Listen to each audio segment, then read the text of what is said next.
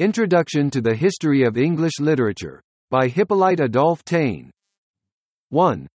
History, within a hundred years in Germany, and within 60 years in France, has undergone a transformation owing to a study of literatures. The discovery has been made that a literary work is not a mere play of the imagination, the isolated caprice of an excited brain, but a transcript of contemporary manners and customs and the sign of a particular state of intellect. The conclusion derived from this is that, through literary monuments, we can retrace the way in which men felt and thought many centuries ago. This method has been tried and found successful. We have meditated over these ways of feeling and thinking and have accepted them as facts of prime significance. We have found that they were dependent on most important events, that they explain these, and that these explain them, and that henceforth it was necessary to give them their place in history, and one of the highest. This place has been assigned to them, and hence all is changed in history. The aim, the method, the instrumentalities, and the conceptions of laws and of causes. It is this change as now going on, and which must continue to go on, that is here attempted to be set forth. On turning over the large stiff pages of a folio volume, or the yellow leaves of a manuscript, in short, a poem, a code of laws, a confession of faith, what is your first comment? You say to yourself that the work before you is not of its own creation. It is simply a mold like a fossil shell, an imprint similar to one of those forms embedded in a stone by an animal which once lived and perished. Beneath the shell was an animal and behind the document there was a man. Why do you study the shell unless to form some idea of the animal? In the same way do you study the document in order to comprehend the man. Both shell and document are dead fragments and of value only as indications of the complete living being. The aim is to reach this being. This is what you strive to reconstruct. It is a mistake to study the document as if it existed alone by itself. That is treating things merely as a pedant, and you subject yourself to the illusions of a bookworm. At bottom mythologies and languages are not existences. The only realities are human beings who have employed words and imagery adapted to their organs and to suit the original cast of their intellects. A creed is nothing in itself. Who made it? Look at this or that portrait of the 16th century, the stern, energetic features of an archbishop or of an English martyr. Nothing exists except through the individual. It is necessary to know the individual himself. Let the parentage of creeds be established, or the classification of poems, or the growth of constitutions, or the transformations of idioms, and we have only cleared the ground. True history begins when the historian has discerned beyond the mists of ages the living, active man, endowed with passions, furnished with habits, special in voice, feature, gesture and costume, distinctive and complete, like anybody that you have just encountered in the street. Let us strive then, as far as possible, to get rid of this great interval of time which prevents us from observing the man with our eyes, the eyes of our own head. What revelations do we find in the calendared leaves of a modern poem?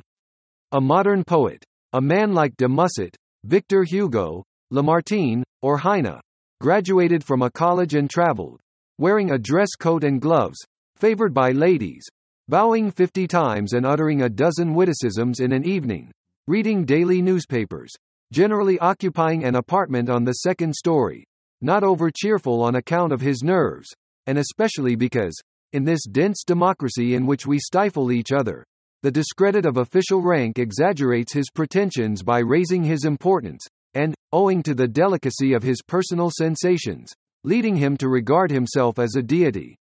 Such is what we detect behind modern meditations and sonnets. Again, behind a tragedy of the 17th century there is a poet, one, for example, like Racine, refined, discreet, a courtier, a fine talker, with majestic peruke and ribboned shoes, a monarchist and zealous Christian.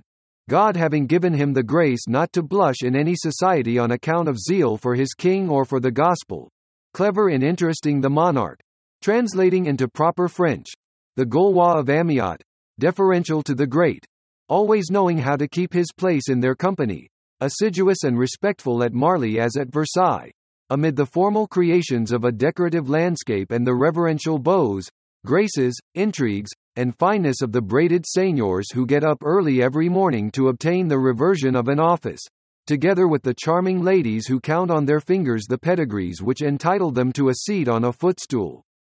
On this point consult Saint Simon and the engravings of Perelle, the same as you have just consulted Balzac and the watercolor drawings of Eugene Lami. In like manner, on reading a Greek tragedy, our first care is to figure to ourselves the Greeks, that is to say, men who lived half naked in the gymnasiums or on a public square under a brilliant sky, in full view of the noblest and most delicate landscape, busy in rendering their bodies strong and agile, in conversing together, in arguing, in voting, in carrying out patriotic piracies, and yet idle and temperate, the furniture of their houses consisting of three earthen jars and their food of two pots of anchovies preserved in oil, served by slaves who afford them the time to cultivate their minds and to exercise their limbs, with no other concern than that of having the most beautiful city, the most beautiful processions, the most beautiful ideas, and the most beautiful men. In this respect, a statue like the Meleager, or the Theseus, of the Parthenon, or again a sight of the blue and lustrous Mediterranean, resembling a silken tunic out of which islands arise like marble bodies, together with a dozen choice phrases selected from the works of Plato and Aristophanes, teach us more than any number of dissertations and commentaries. And so again, in order to understand an Indian Purana, one must begin by imagining the father of a family who, having seen a son on his son's knees, follows the law and, with axe and pitcher, seeks solitude under a banyan tree, talks no more, multiplies his fastings, lives naked with four fires around him under the fifth fire, that terrible sun which endlessly devours and resuscitates all living things, who fixes his imagination in turn for weeks at a time on the foot of Brahma, then on his knee, on his thigh, on his navel, and so on, until, beneath the strain of this intense meditation, hallucinations appear, when all the forms of being, mingling together and transformed into each other, oscillate to and fro in this vertiginous brain until the motionless man, with suspended breath and fixed eyeballs, beholds the universe melting away like vapor over the vacant immensity of the being in which he hopes for absorption. In this case the best of teachings would be a journey in India. But, for lack of a better one, take the narratives of travelers along with works in geography, botany, and ethnology. In any event, there must be the same research, a language, a law, a creed, is never other than an abstraction. The perfect thing is found in the active man, the visible corporeal figure which eats, walks, fights, and labors. Set aside the theories of constitutions and their results, of religions and their systems, and try to observe men in their workshops or offices, in their fields along with their own sky and soil, with their own homes, clothes, occupations and repasts, just as you see them when, on landing in England or in Italy, you remark their features and gestures, their roads and their inns, the citizen on his promenades and the workman taking a drink. Let us strive as much as possible to supply the place of the actual, personal, sensible observation that is no longer practicable, this being the only way in which we can really know the man. Let us make the past present. To judge of an object it must be present. No experience can be had of what is absent. Undoubtedly, this sort of reconstruction is always imperfect. Only an imperfect judgment can be based on it. But let us do the best we can. Incomplete knowledge is better than none at all, or than knowledge which is erroneous, and there is no other way of obtaining knowledge approximatively of bygone times than by seeing approximatively the men of former times. Such is the first step in history. This step was taken in Europe at the end of the last century when the imagination took fresh flight under the auspices of Lessing and Walter Scott, and a little later in France under Chateaubriand, Augustin Thierry, Michelet, and others. We now come to the second step. 2. On observing the visible man with your own eyes what do you try to find in him? The invisible man. These words which your ears catch, those gestures, those airs of the head, his attire and sensible operations of all kinds, are, for you, merely so many expressions. These express something, a soul. An inward man is hidden beneath the outward man, and the latter simply manifests the former. You have observed the house in which he lives, his furniture, his costume, in order to discover his habits and tastes, the degree of his refinement or rusticity, his extravagance or economy, his follies or his cleverness. You have listened to his conversation and noted the inflections of his voice, the attitudes he has assumed, so as to judge of his spirit, self-abandonment or gaiety, his energy or his rigidity. You consider his writings, works of art, financial and political schemes, with a view to measure the reach and limits of his intelligence, his creative power and self-command, to ascertain the usual order, kind, and force of his conceptions, in what way he thinks and how he resolves. All these externals are so many avenues converging to one center, and you follow these only to reach that center. Here is the real man, namely, that group of faculties and of sentiments which produces the rest. Behold a new world, an infinite world. For each visible action involves an infinite train of reasonings and emotions, new or old sensations which have combined to bring this into light and which, like long ledges of rock sunk deep in the earth, have cropped out above the surface and attained their level. It is this subterranean world which forms the second aim, the special object of the historian.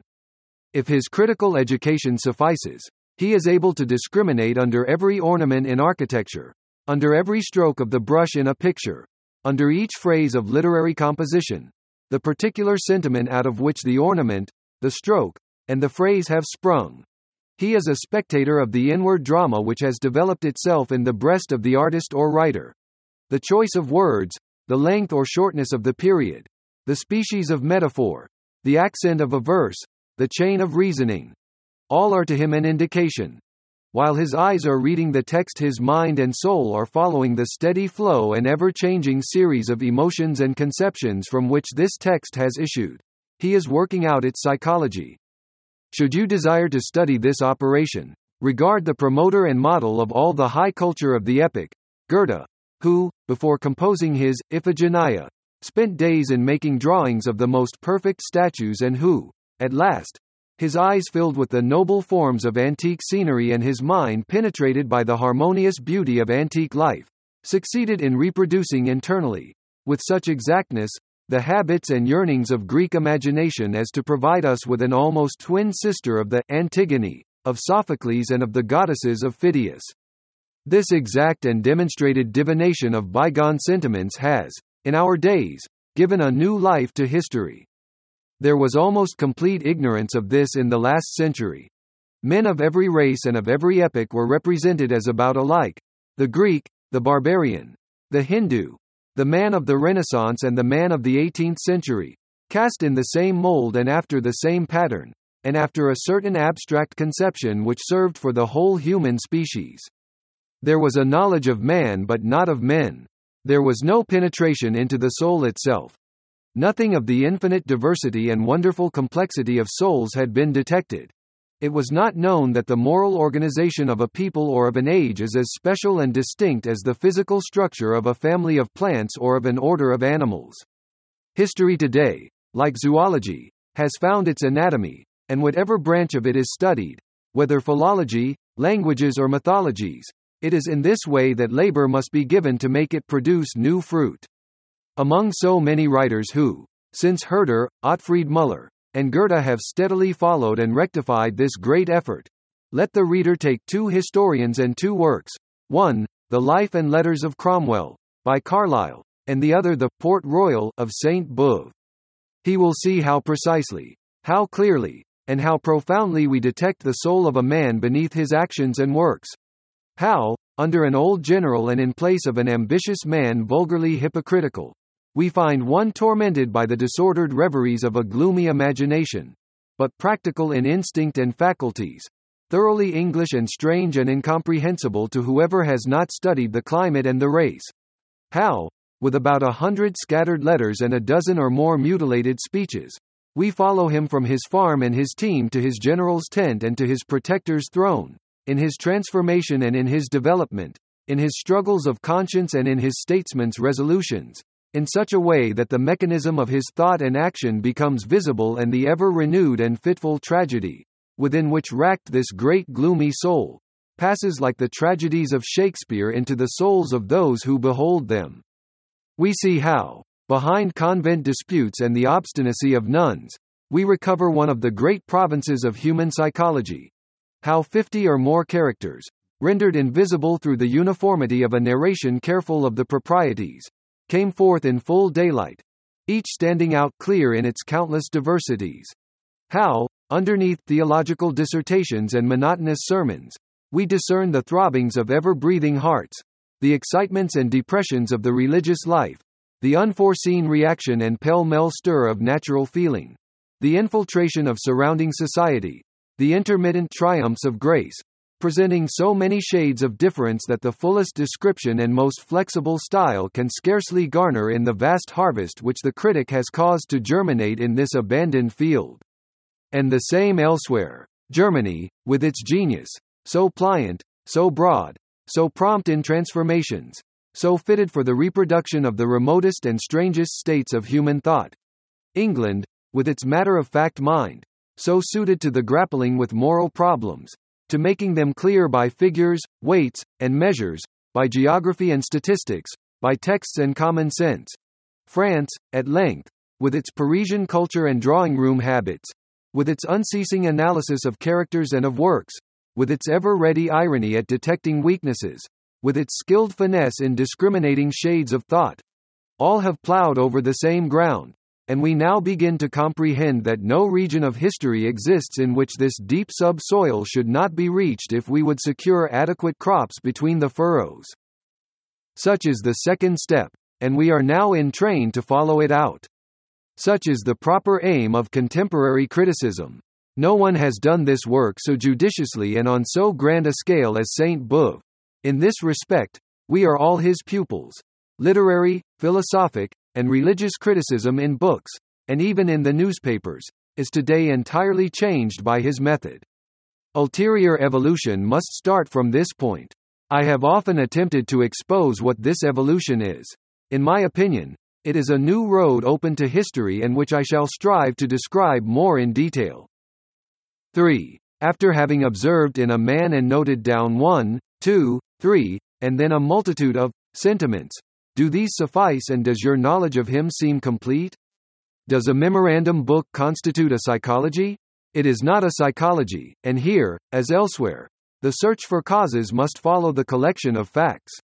It matters not what the facts may be, whether physical or moral, they always spring from causes.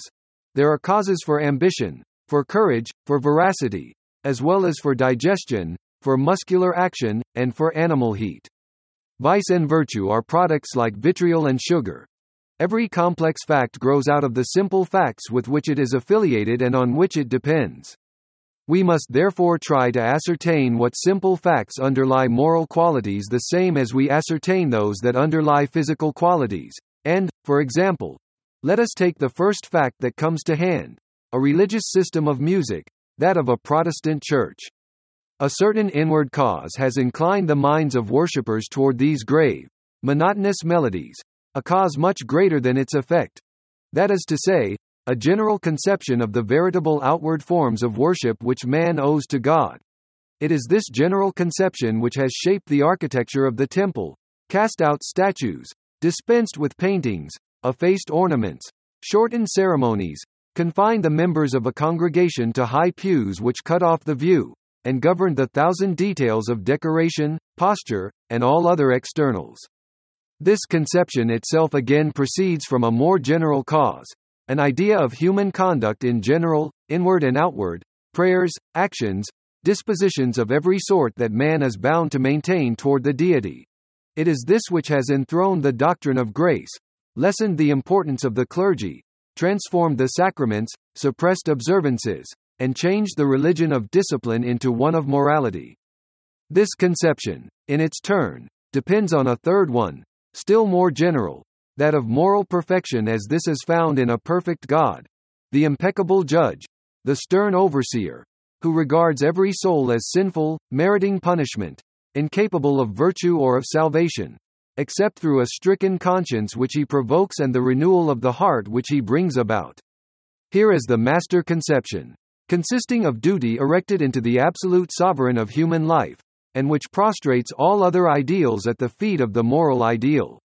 Here we reach what is deepest in man. For, to explain this conception, we must consider the race he belongs to, say the German, the Northman, the formation and character of his intellect, his ways in general of thinking and feeling, that tardiness and frigidity of sensation which keeps him from rashly and easily falling under the empire of sensual enjoyments, that bluntness of taste, that irregularity and those outbursts of conception which arrest in him the birth of refined and harmonious forms and methods, that disdain of appearances, that yearning for truth, that attachment to abstract, bare ideas which develop conscience in him at the expense of everything else. Here the search comes to an end. We have reached a certain primitive disposition, a particular trait belonging to sensations of all kinds, to every conception peculiar to an age or to a race, to characteristics inseparable from every idea and feeling that stir in the human breast. Such are the grand causes. For these are universal and permanent causes, present in every case and at every moment, everywhere and always active, indestructible, and inevitably dominant in the end. Since, whatever accidents cross their path being limited and partial, end in yielding to the obscure and incessant repetition of their energy, so that the general structure of things and all the main features of events are their work, all religions and philosophies, all poetic and industrial systems, all forms of society and of the family, all, in fine, being imprints bearing the stamp of their seal.